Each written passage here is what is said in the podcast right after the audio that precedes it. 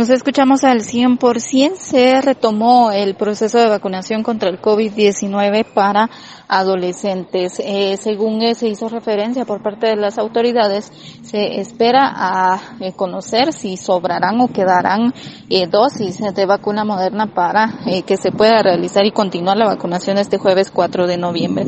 Esto nos explica Dalia Leal, que es eh, del Centro de Atención Permanente. Todavía tenemos 1.200 vacunas modernas, que es directamente para adolescentes, así que el día de hoy pues se decidió vacunarlos a los de 12 hasta 17 años. Ya llevamos más de 500 vacunas hasta el momento y finalizamos pues a la una y media de la tarde, así que pueden venir los adolescentes que aún hace falta.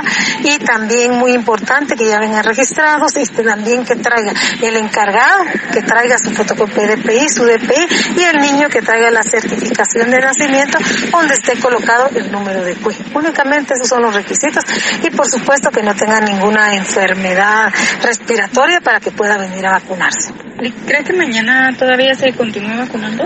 Eh, si todavía tenemos vacuna, con todo gusto vamos a continuar vacunando. Hoy traemos 1.200 dosis, llevamos por el momento 500. Vamos a ver hasta cuándo, hasta qué número de vacunas llevamos aquí a la una y media.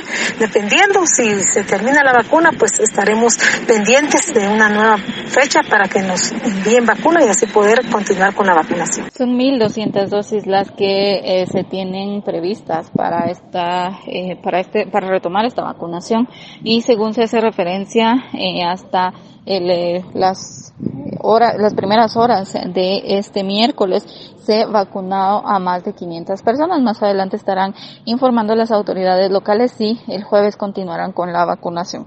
Con esto vuelvo a cabina como nos escuchamos.